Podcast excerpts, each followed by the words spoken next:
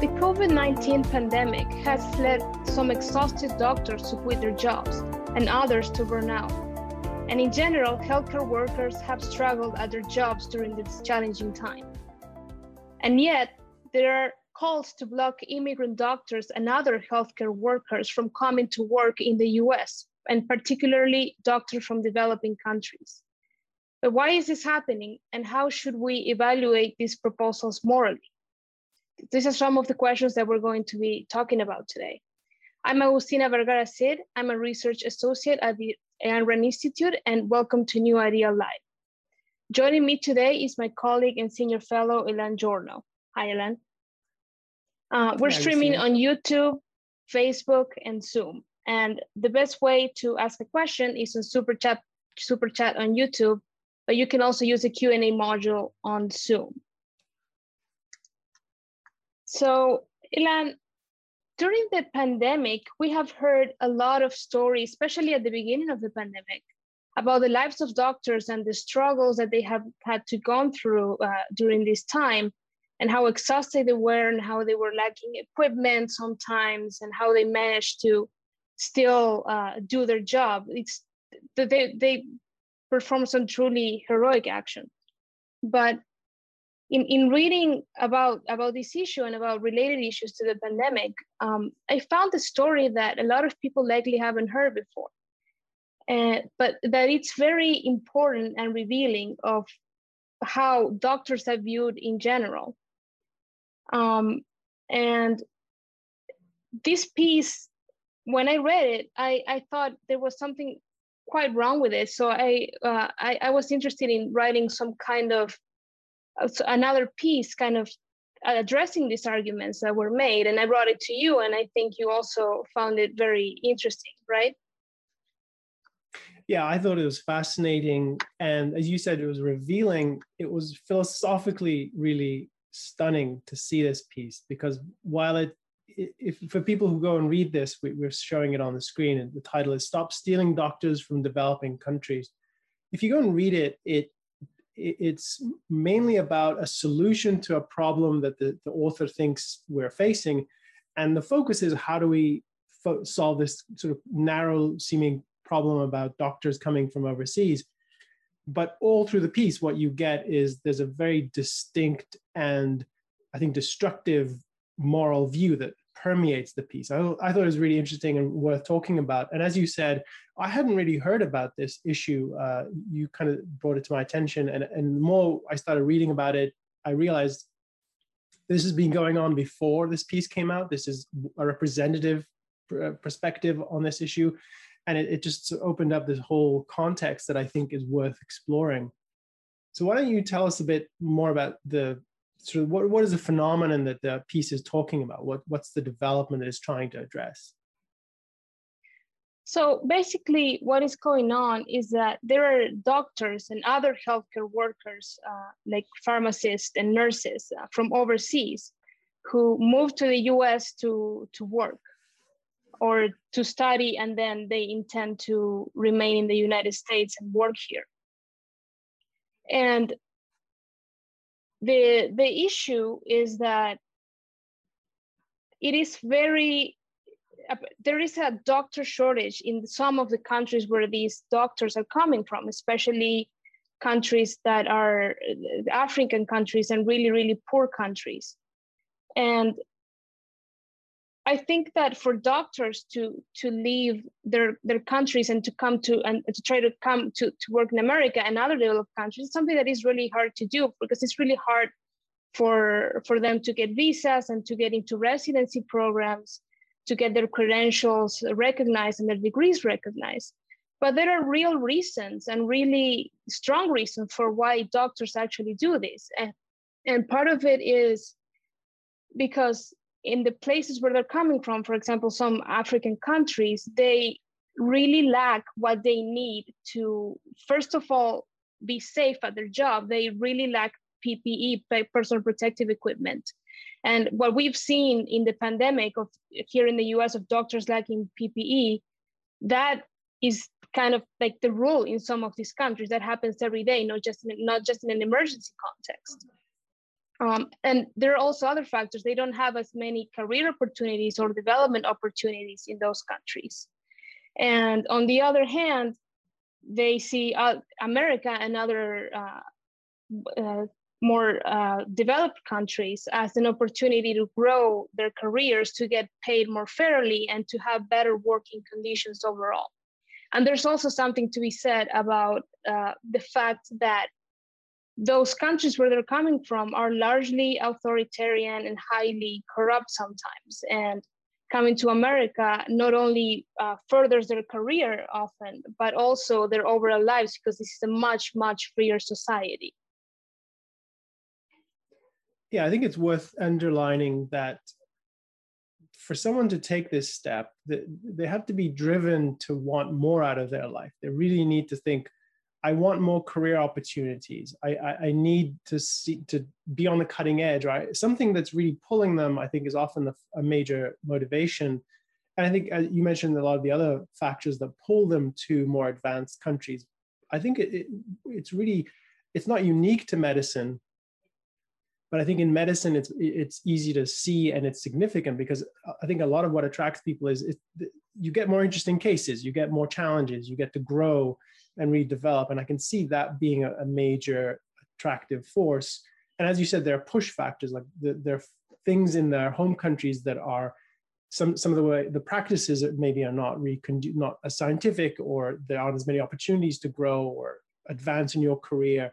And I, I can see there's a real uh, I mean, you, you, and I are both immigrants, and so we, we've not we're not doctors, but we've had pull and push factors for why we ended up here in the United States. I, I definitely resonates with me that there are things that pull you in a certain direction. And the other thing I wanted to mention, uh, you made this point, but I think it really is significant. This doesn't come up in the piece, and there are a number of things that don't come up in this piece that we're talking about, or in the wider conversation of which this is a representative example, which I think is significant. It takes a lot of an individual to be an immigrant and, and someone who's who decides I, I want to do this work and I want to do it in that country, not the one where I happen to be born or I happen to live. It takes a real dedication. It, it's costly. It takes time, and there's opportunities you forego, and there's connections you forego. So you, your family are many of them are still in Argentina. It's harder to see them. It's, it's a lot of travel, and so it, it means a real life change. It's interesting in the piece that that isn't really a, something that's considered or factored in because I think it, it it often reflects something about the individual who makes that choice. Now, not every, not in every case, but it, I think it's a common uh, factor that you have to take seriously. And it's not in the piece. And I think there's a lot of things that are not in the piece that are the, their absence is is revealing and conspicuous. Uh, and I think we should talk a bit more about that as we get into the argument. So let's talk a bit about what is the piece arguing. What is it? I mean, because part of my reaction was stop stealing doctors. So what is what is the claim here? What is the how is it that America is quote stealing doctors? Tell tell us a bit about the claims here. Yeah, so the title is it's very revealing. Stop stealing doctors. Um, that that writer says something, but the core argument of the article is that doctors from developing countries must remain in their home countries because uh, these these countries and these communities have a greater need than America and other developed countries have for for healthcare professionals, and this is true. And this is this claim is being made even though America itself is facing its own shortage of, of, of doctors. But the issue is that uh, basically they have to remain there because there is a greater need for them there than in other countries like Canada and the US and, and the UK and so on. And some people have gone as far as to call for the recruitment of doctors to be regarded as an international crime uh, because they because this recruitment supposedly violates the human rights of the patients and create, as they call it, social alarm, which is the reason uh, why uh, a, a crime, uh, an action should be considered an international crime. And this is not just some some you know fringe position and something that some crazy person has has said. I actually read an op-ed from 2008, and this kind of dates of how back this debate has been going on. and for how long. It's an op-ed uh, in the scientific journal The Lancet, which is a very popular, very respectable publication that calls for banning the immigration of doctors and treating uh, the people and the countries that recruit doctors as, as criminals, essentially. Um, and so there's concern, especially over the migration of doctors in from countries in sub-Saharan Africa, because they don't have enough graduates there to uh, meet their own demand. And many of those graduates are migrating for many of the reasons that we discussed earlier. And what happens is that there are recruitment agencies that go to these countries and hold job fairs or communicate with the doctors via email and text message and offer them uh, offer them working opportunities here in the US. And what they do is they uh, pay for all the expenses that the doctors might need, so immigration fees and air travel and accommodations when they get here, and they and then they give them a job, a secure job, and that is a great benefit for for these doctors. Uh, but that is not what's taken into account in this Scientific American article. And there's there's also the issue that there, there is really an organized effort to ban the immigration of doctors, to eventually ban the immigration, the immigration of doctors. And for example, the WHO has adopted a global uh, code of practice, uh, as they call it, on the international recruitment of health personnel. And what they want to do is discourage the recruitment of doctors from poor countries. And even though the, the principles are, are voluntary, the principles of, of this code, like I said, it shows like a real organization, a real effort to make this ban of uh, this, this effectively this immigration ban happen all over the globe. Yeah, and was, uh, we can get a little bit the, into uh, the. Yes, we can get a little bit into the argument. Yes. Yeah. I was going to say I, I started reading the uh, WHO document that it, that voluntary agreement, and I, I think it's voluntary because they can't really make it more than that but it, it speaks to a concerted effort to, to, as you put it, to really put the barriers up for uh, doctors and healthcare professionals generally from moving to other countries and finding better jobs. And I, you know, there's there's a way in which you can think about this issue as it's about immigration and borders, and but I I don't think that's really the essential or most interesting aspect of it and I want to just put that aside because I think in, in, the Scientific American article that you mentioned that we showed on the screen momentarily ago, it's it, the, the solution is an immigration proposal. Let's let's craft some reg, reg, uh, legislation that specifically bars doctors from from being from other countries from coming in. But it, I think that's a detail um, in the sense that the, the wider issue is I think what is really deserving of attention which is why what what is the what underlies this whole argument that doctors should not come here that we shouldn't let them in that they should stay where they are and i think you can't really understand the article in scientific american or the wider phenomenon the wider push against this the who efforts and the associated activities and all the commentary that's come out in various uh, places I don't think you can really understand it without looking at what are the philosophic ideas, the moral ideas that are assumed as a given in this article. And I think they're assumed by the author, and it doesn't try to defend them. They're just, this is how you think about this issue. And that's interesting. And then the, I think it counts on the audience sharing those ideas in order to find the argument plausible or, or convincing. And I mean, I don't have those views, and I think that's part of why I found might might have very strong negative reaction to the piece. So let's let's unpack that a bit. And I think the the thing that leapt out at me is an insight that Ayn Rand has about conventional moral thinking or the, the dominant views in morality. Her view is that the the default view, the conventional view, is a, what she calls altruism. And that's not the idea that we should be nice to one another or, or hold a door open to people, or even uh, many people think of it as it's, it's about some of the charitable work that you might do. That's really not the essential. The essential of altruism in her analysis, and I think it's really enlightening, is that the basic principle of altruism, which is that you as an individual do not have a moral right to exist for your own sake, for your own life, for your own career, for your future, for your conception of what a good life is for you. You don't have that right.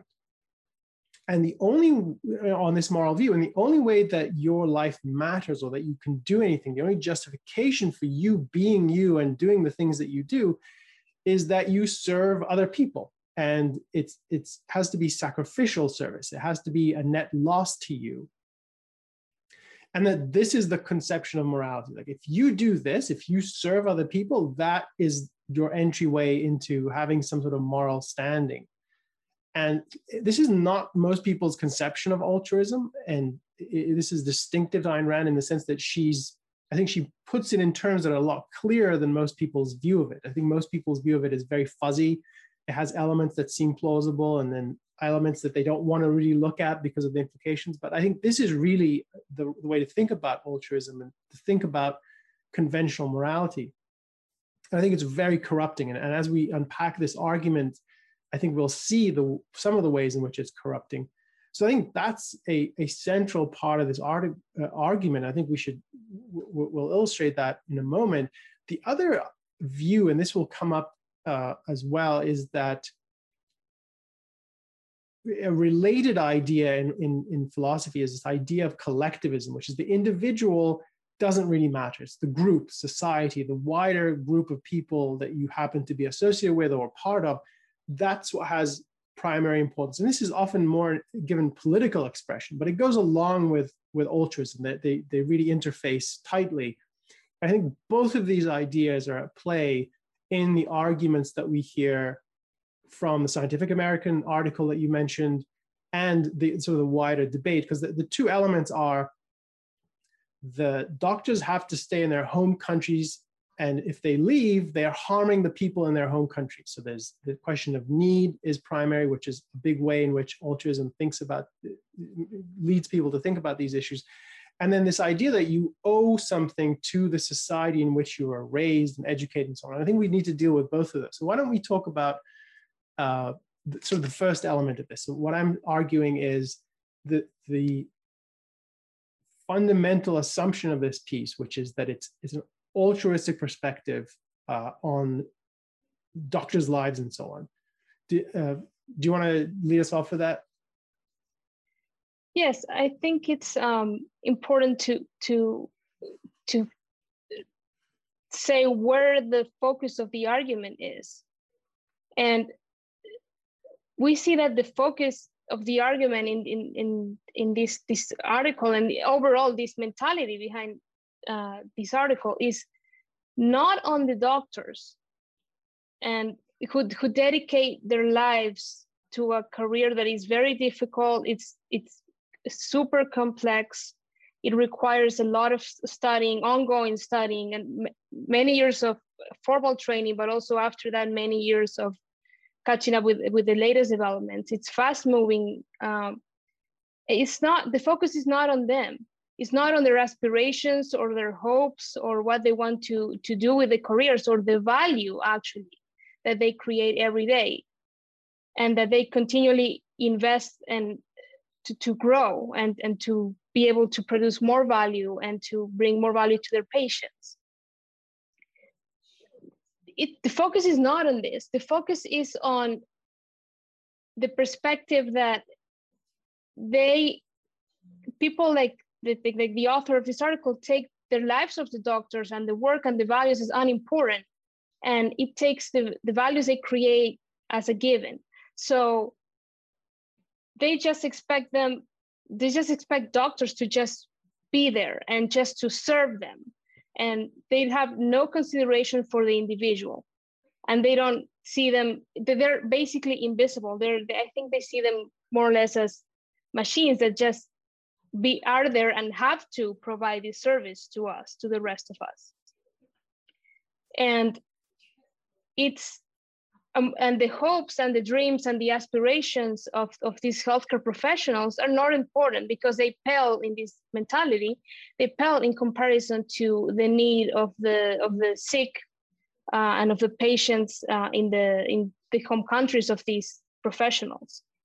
And that is what where altruism directs the attention.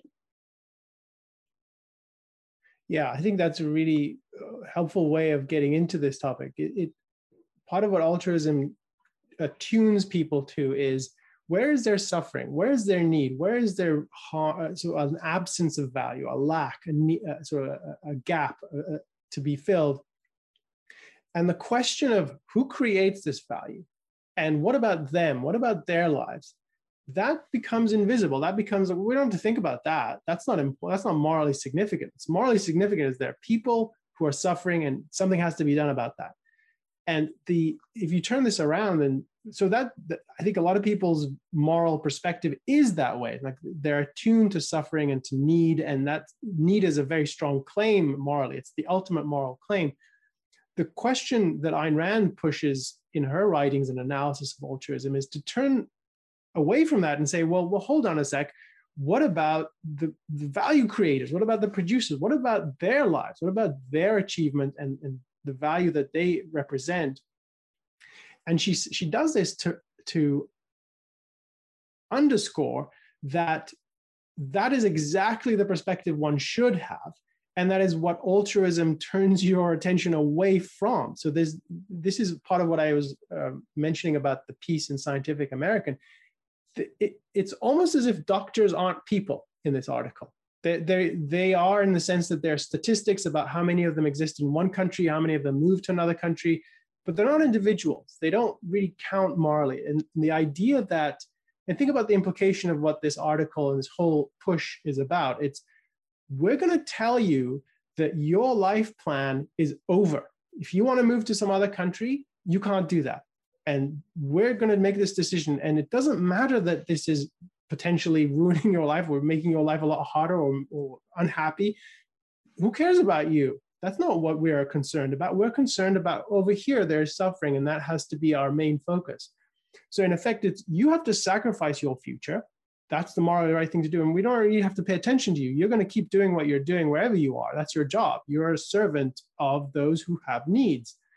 So throughout this whole uh, uh, perspective that you see in the article and that you see in the WHO efforts and initiatives is doctors are forgotten. I mean, this is a, a phrase that Ayn Rand used in her uh, discussions of this issue. Doctors are forgotten of the forgotten man of socialized medicine. And socialized medicine, she means when medicine and, and, and government uh, um, sort of fuse together and government starts controlling things. But it, you can take it more broadly as when medicine becomes something that is taken as a right, a moral a claim on people, and this is, I think, a premise of this article, then the people who create the value, the, the producers of this value, the doctors and the healthcare professionals, the nurses and the technicians, all the people that are we count on for our, our health and our life, and in, in, particularly in emergencies, it's a shrug. Who cares about them? And that, that's really destructive because if you think about where is the value coming from, that you it's it's really having contempt for the source of the value and treating them with that contempt in the sense of well, we're going to put obstacles in your path. We don't care what you want to do with your life you know sometimes you can you can find people saying, "Oh, these doctors are just doing it for the money." Well, okay, they should be. They're traders. They're just like everybody else. If you get your car fixed, you, know, you take it to get a, an oil change or a tire rotation, or you're having some major repairs work on. No one expects the, the, the garage to just do it for free, right? It's a it's a trade. You need your car fixed, and that's what they do. Medicine is essentially a, a, a business like any other, and it's a trade. and yet our whole perspective of healthcare in this country and in this context of the attempt to block foreign doctors, it's polluted by the view that altruism has injected into society, which is no, doctors are not really, we shouldn't think of them as traders. We shouldn't even think about them. We should just take them for granted. They're servants of, the, of those in need. And, and obviously, being sick is a, is a great need and, and, a, and a, source of suffering in many cases. So th- there's really a, a distortion here. And then just to close off this point, if you flip this back to the conventional view, who does matter are the people who lack something. They're the morally superior. They're the elect, if you want to put it in religious terms. Their needs take precedence over anything else. So if it means that um, there, there are sick people in Ghana, and it, to, it, they're, they're what matter. And the fact that there's a Ghanaian doctor who wants to leave and we're going to block them from doing that, that doesn't matter. The, what matters are those who, the morally valuable uh, people, the people whose lives and interests are we're supposed to be concerned with, are those who are sick, not those who can alleviate that sickness. And that is a really distorted view and I think it's it's toxic in human relationships. It's, it's toxic in this relationship because like imagine what it means to a doctor who's been told, look, you want uh, you're ambitious, you want better uh, challenges in your career, you want to grow, you want to learn more, and then you you think you want to do that in another country. You can't do that. Forget it. All the things that matter to you, they don't have any moral significance, and nor do you. Yours is just to serve other people. Now that I think is really contemptible, and, and that's I think the meaning of this uh, perspective. Yes, absolutely. And this is what altruism does. And along with with um, with altruism comes its political consequence, which is collectivism. And it and like you said earlier, is that collectivism is means that the individual is unimportant and is absolutely subordinate to the to the group or to society. Uh, and they have to serve as and uh, the, the, common good or, or, the public good like Ayn Rand had a lot to say about those types of expressions.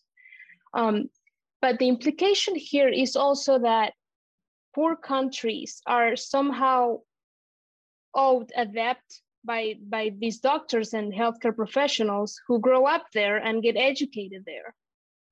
And unless they have made a, a contract or, or, or, or, there's some bite or there's something really binding them to to to their, their countries it's it's wrong to say that because someone is educated somewhere like they have the moral obligation to as they say to give back to that community or to that society the fact that uh, a lot of universities in these uh, poor countries are public funded with public with, with taxes basically are publicly funded does not mean that these doctors owe any type of, of uh, debt to society. And also because in, in, ma- in many cases, and that this was partly my own case, I studied in a public university because there are not really a lot of options of private options, and the private options are really prohibitively expensive. So using uh, a public education does not mean that that these people owe their communities anything. Yeah, and I think this we see this kind of argument in many places. It is not certainly not restricted to the, this concrete issue we're looking at, which is foreign doctors and medical professionals wanting to leave their countries for other place, other brighter places. I mean, if you guys, you might remember uh, Barack Obama when he was president made famous a phrase you didn't build that. And the idea was if you have a business, you can't really take credit for it, you didn't build it. You have to look back at all the factors in society that made you get to the point where you can. So there's the schools, the teachers, the roads, practically everything you look around, somebody else put that in place and made it possible for you to get to that business. So you don't really take any credit for it. Look at the society that made you possible. So uh, there's versions of this argument, and it's not unique to Barack Obama. I think he he was uh, echoing a, a, speech that Elizabeth Warren had given, which is on exactly the same theme. And it's a, it's an argument that's been around for a long time. It's an inherently collectivist view, and there's a lot of things wrong you can say about it. it you, you pointed out to a few of them. I think one way to look at this is um, it's overlooking the fact that there are trades involved. So when you have a babysitter or you go to, you know, someone takes care of you or they're teachers, they're paid for their work. They're not doing it out of some sort of charity, even if it's government run school. So the fact that the government is involved in so many of these services doesn't create an obligation on you, even though that that's what the purveyors of this view want you to believe in. Uh, certainly, I heard this view when I was growing up in the United Kingdom. It's a very common perspective I think one other thing I want to just say about this, and I should mention, thank you for those of you on the super chat for your support, and we'll we'll turn to questions in just a few minutes, and we'll try to weave those into our conversation here. Uh, on this idea of collectivism as the the a premise in this whole debate and the people pushing for these restrictions. Uh, it, I mean, there is an issue for a lot of these countries that are developing that are not as advanced as Europe or North America. Yeah, there are shortages of doctors, and that's not a, tri- a trivial thing to solve for. The and I think if you wanted to solve them, there, there, there are solutions you can come up with. And I think the, the direction you would have to go in, as we, we can't solve it in the five minutes we're going to spend talking about it, but the, the solution or the direction you would need to go in is to think about, well, what are the reasons doctors are leaving or, or people of high skilled people? Because I don't think it's the, the kind of brain drain we're talking about is specifically about doctors, but it's not, I don't think it's unique to doctors. I think it, you can find this with people who work in technology that they want to go to places mm-hmm. where. So one thing that if you really were concerned about this and you had, uh, you were trying to think, what are the solutions here? I don't think a rational place to start is okay. Well, let's stop the people who want to leave from leaving because they're ha- they have all this value. We don't want to admit it, but we're going to lock them here and chain them down to their home countries. That is not the place to start. The place to start is to say, what would make this place much more attractive to people of high talent, high ability, and ambition? And what are the reasons pushing them from uh, from here? And often, I think, if you look at the places, th- these are countries that are not economically advanced. They're, they're not very free, and I think that's the fundamental. Like the, the if you want mm-hmm. to have high talented people, the solution isn't to stop them or have other countries stop them from leaving or coming into the countries is to create better conditions for them, is to make people freer and loosen up the the controls. And and I think as you do that, you can see uh, there are you know positive economic results of that. And as that happens, there's more wealth, there's more opportunities. People want to invest more, and they they'll train and they, they'll they'll want to stay and you can if you can make not everyone's going to want to stay because there are always people who have different choices but i think the essential is this the solution isn't to sacrifice the ambitious doctors who want to leave and, and find more opportunities. The solution is to make those countries that are the sending countries, if you want to put it that way, more attractive. And by that means making them freer and, and finding ways to make a career in that place more attractive to the best people. And that means fundamentally there's a need for greater economic and political freedom, which I think is a common trait. Like I, one thing I noticed, just one other thought on this, Agustina, um, before we get to some of the other issues and questions, one of the things that's really interesting about this phenomenon of a brain drain. So w- the article we're looking at is um, doctors and, and professionals coming from developing countries to the United States and often Canada too, but mainly the United States. But this also happens at other levels of development and economic uh, prosperity. So what you see is there are even cases of so it's it's about people finding a a slight improvement of what they have, even if it's not the ideal. So not everyone can make it to the United States. Very hard to get in. But you see, for example, uh, medical professionals from Egypt, which is has a very weak economy, a lot of it's an authoritarian country. They're moving to countries that are not necessarily a lot freer, but they're more economically vibrant. So they're moving to the Gulf countries, or you see uh, sub-Saharan African countries, people in those countries moving to South Africa because it's no no uh, utopia. Certainly, it's got its massive problems in South Africa, and yet it's it's better enough than where they are to move to somewhere like that. So I think there's thinking about that factor that people are looking for a step further is that is the value that I think is critical to getting to a longer term solution for people in those countries that want to ensure that okay you run a hospital you want to make sure you're able to staff it you want to grow it part of what you would have to do is to advocate for the kinds of policies and the kind of um, direction which i think is more freedom uh, i think as a longer range uh, way of dealing with this. Yes i agree. Part of the solution is making uh, these these countries more like the, the countries where these doctors are fleeing to. I think that's a, an important part of it.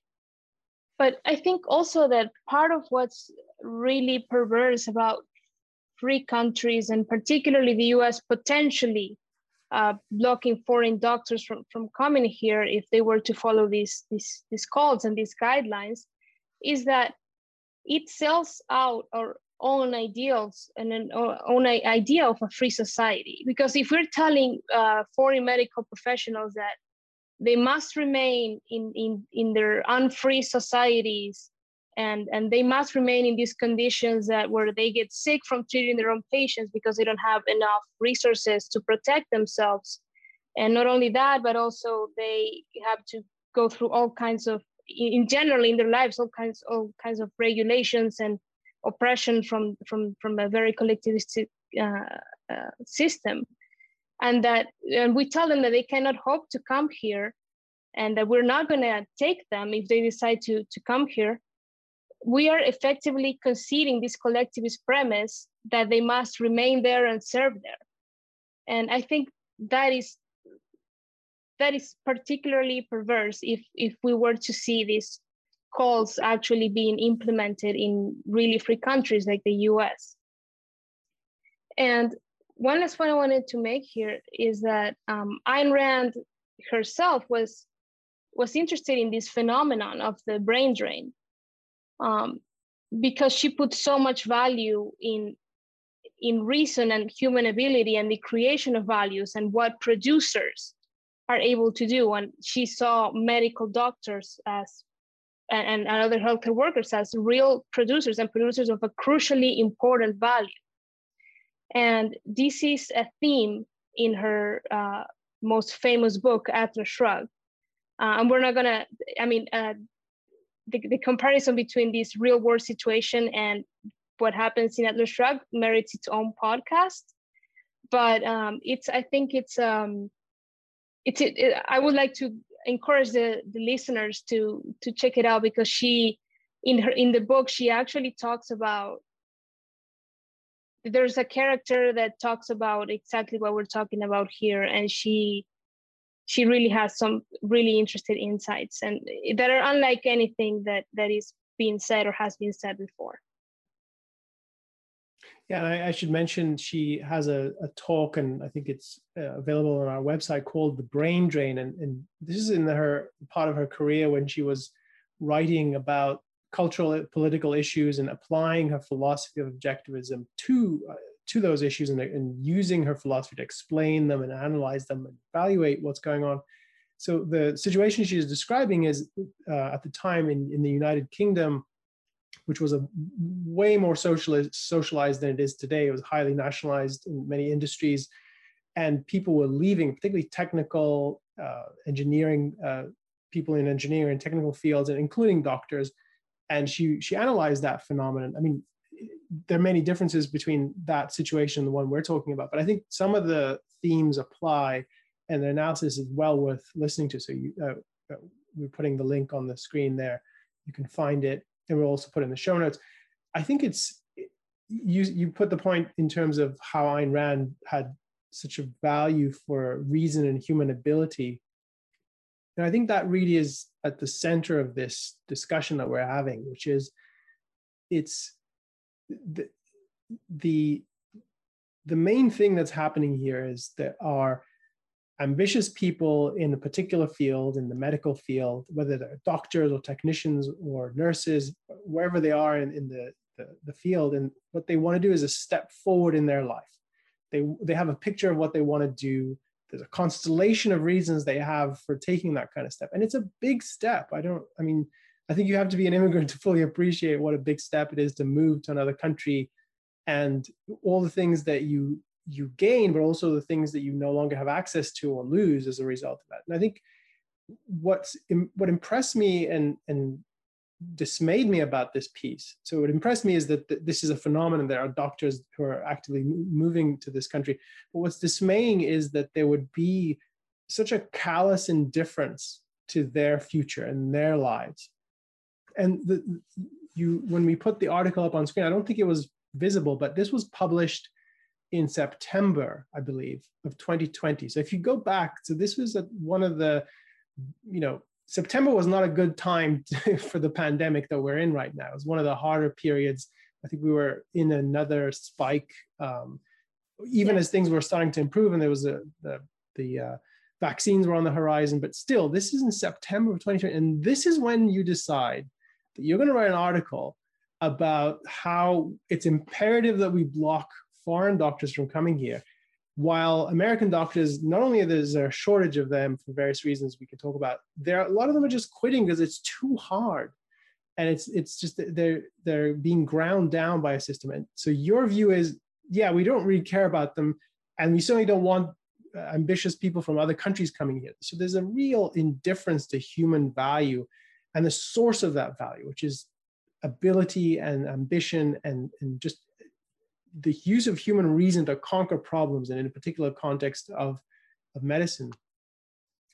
Uh, now, I just want to make one other point before we bring in some questions, because this is so when we were talking about this article a while back before the podcast and then uh, in preparation, this really, I think, is a point I think we have to make and, and bring out and make uh, clear. So, you know, you can hear our conversation so far and say, yeah, America is a much better place to be a doctor. And I think that is true. And I think that is why it's such a magnet for people from all over the world who want to practice in medicine and be in this industry.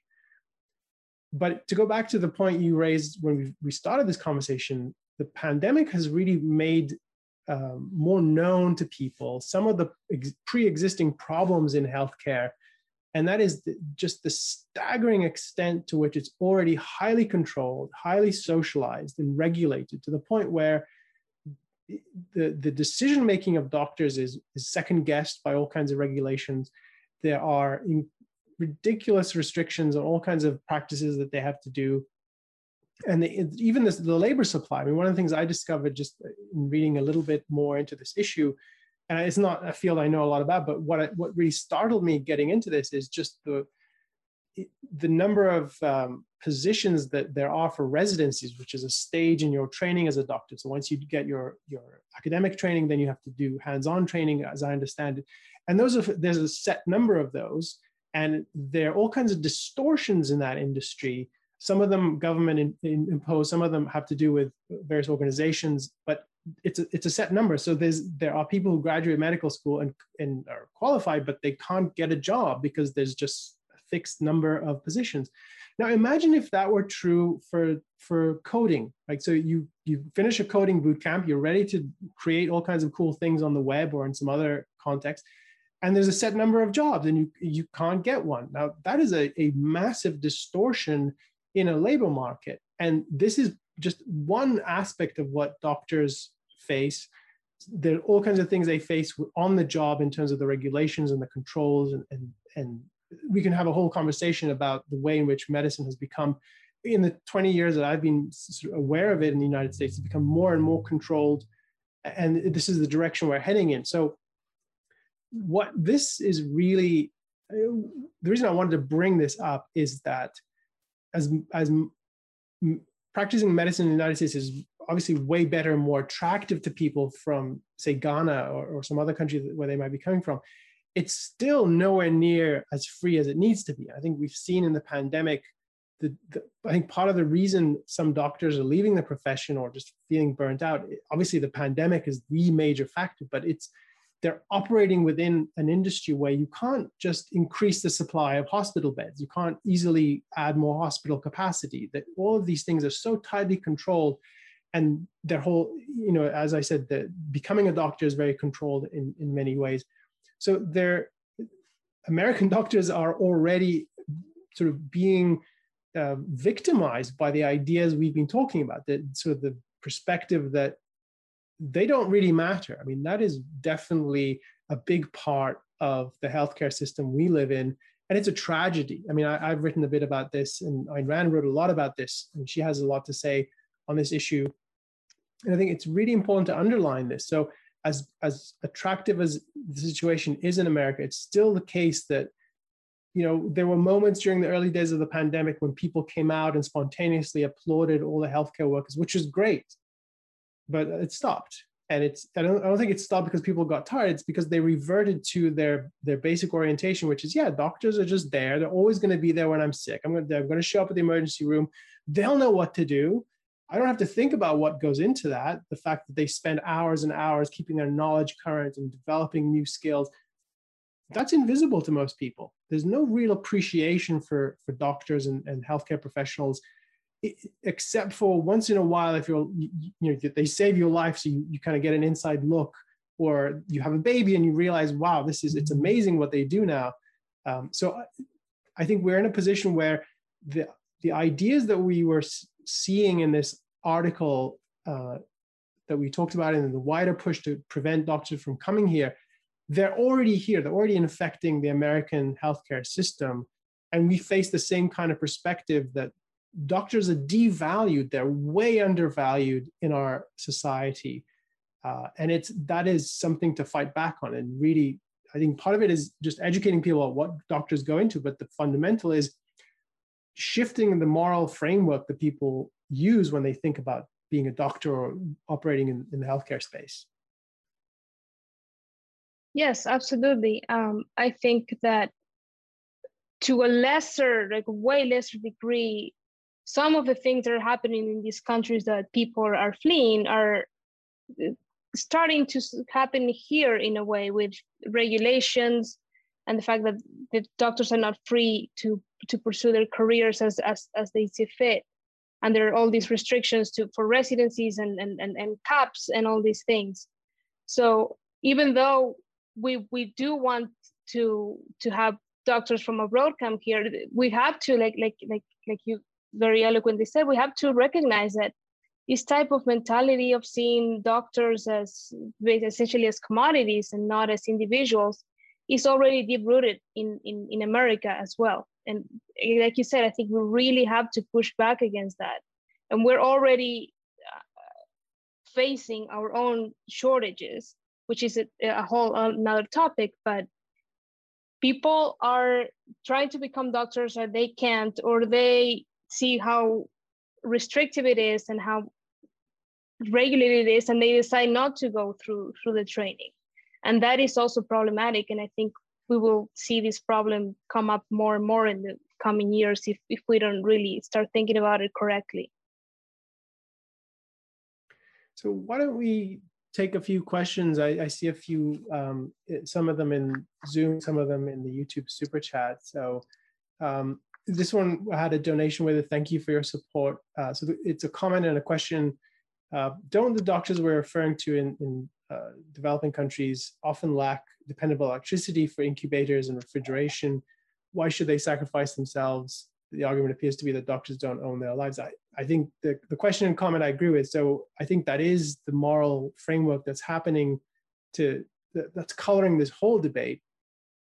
And I think it is a, a, a clear expression of the, the moral view of altruism. And again, it's useful to contrast what Ayn Rand's analysis of altruism is with what most people think of it is, uh, as being, which is helping people, being nice to people. They certainly don't have the view that altruism is about making people s- sacrifice things that are really important to them, and the, their view of sacrifice is very clouded. I think that is a good way to capture it.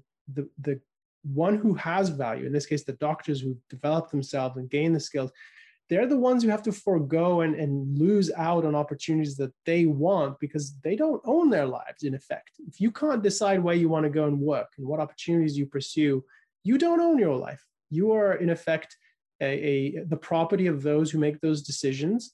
And whether it's the countries that you, you live in that are preventing you from leaving, or if something like this proposal happens in the United States, which would be horrendous, there we're abetting that kind of sacrifice. So I think it's a, it's a helpful way to think of it. Yes, they don't own their lives, and that's that's what altruism does. It it tells you that you do not own your life. Other people uh, do. They just they are in a position to decide for you. You have to serve them, not your own interests. Um, so let's see what else we have here in the queue. So there's a question here about, um, maybe you want to take this, Agustina. Someone is asking, I wonder if you think there is a parallel with the quote brain drain concerns of the 1960s and 70s. Uh, and I've not heard about the problem more recently and wonder why. So th- I suspect this is a reference to some of what Ayn Rand was commenting about. Do you want to take that one?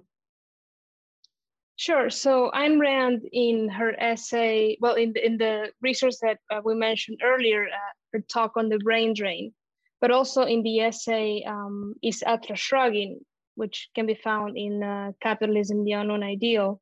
She talked about the brain drain uh, in the 60s and 70s in the UK in particular.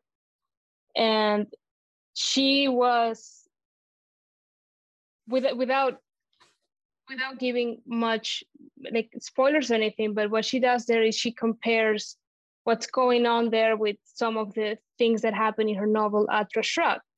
And she says that this is completely and absolutely predictable. And now everyone's just with the way that they that the UK was treating doctors, and all of a sudden everyone's shocked that doctors are either leaving or that people are not even trying to become doctors anymore.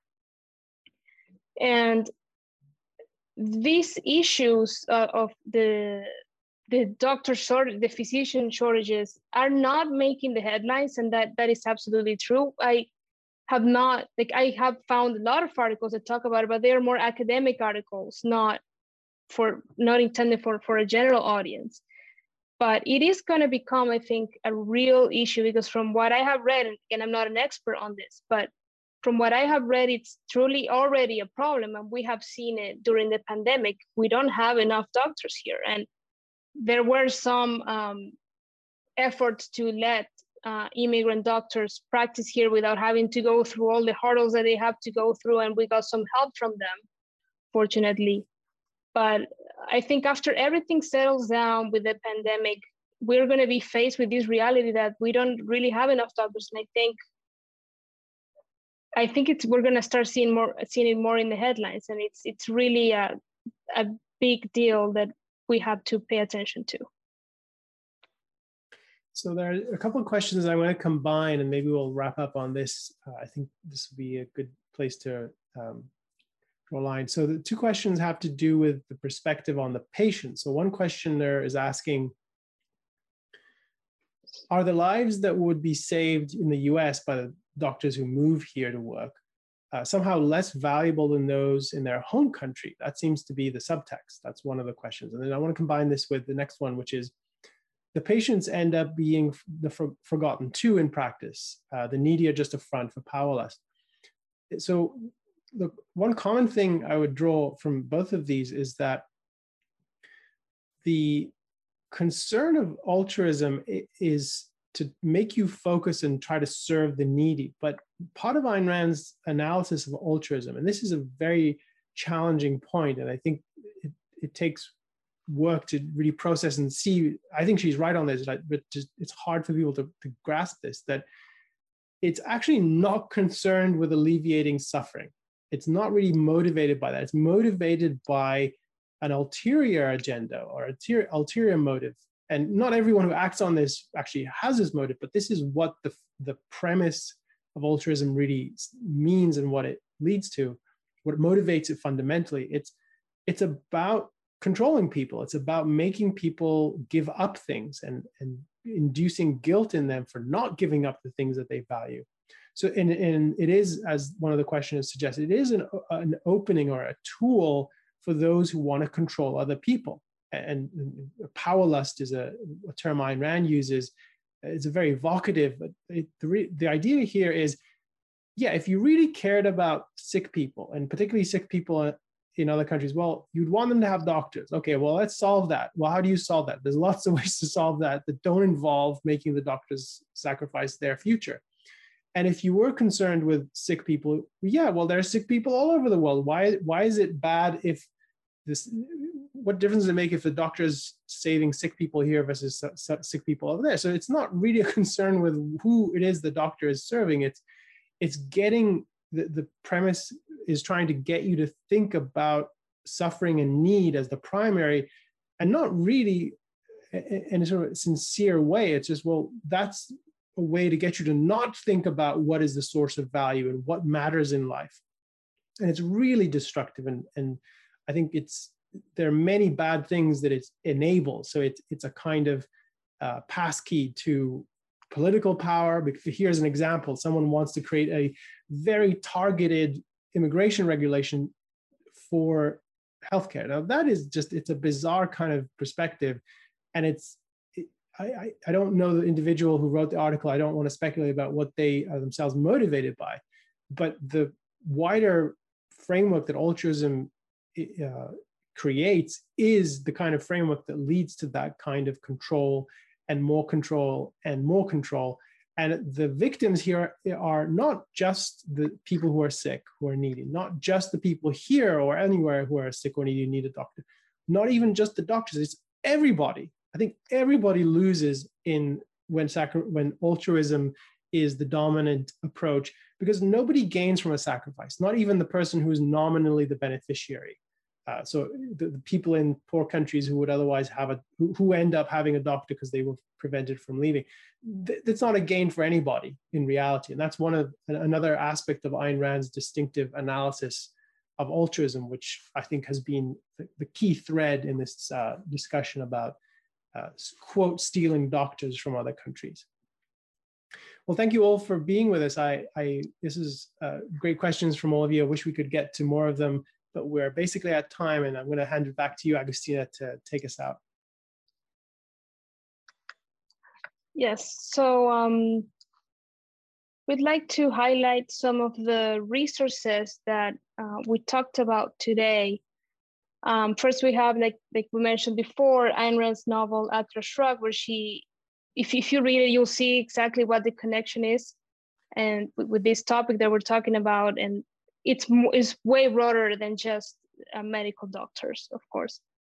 Uh, another reason, another resource that we want to highlight is um, uh, an essay by Ayn Rand called "How Not to Fight Against Socialized Socialized Medicine," and also that that can be found in Ayn Rand's uh, book "The Voice of Reason," and also uh, there's in in that same book the essay by Dr. Leonard Peikoff uh, called Medicine, the Death of a Profession.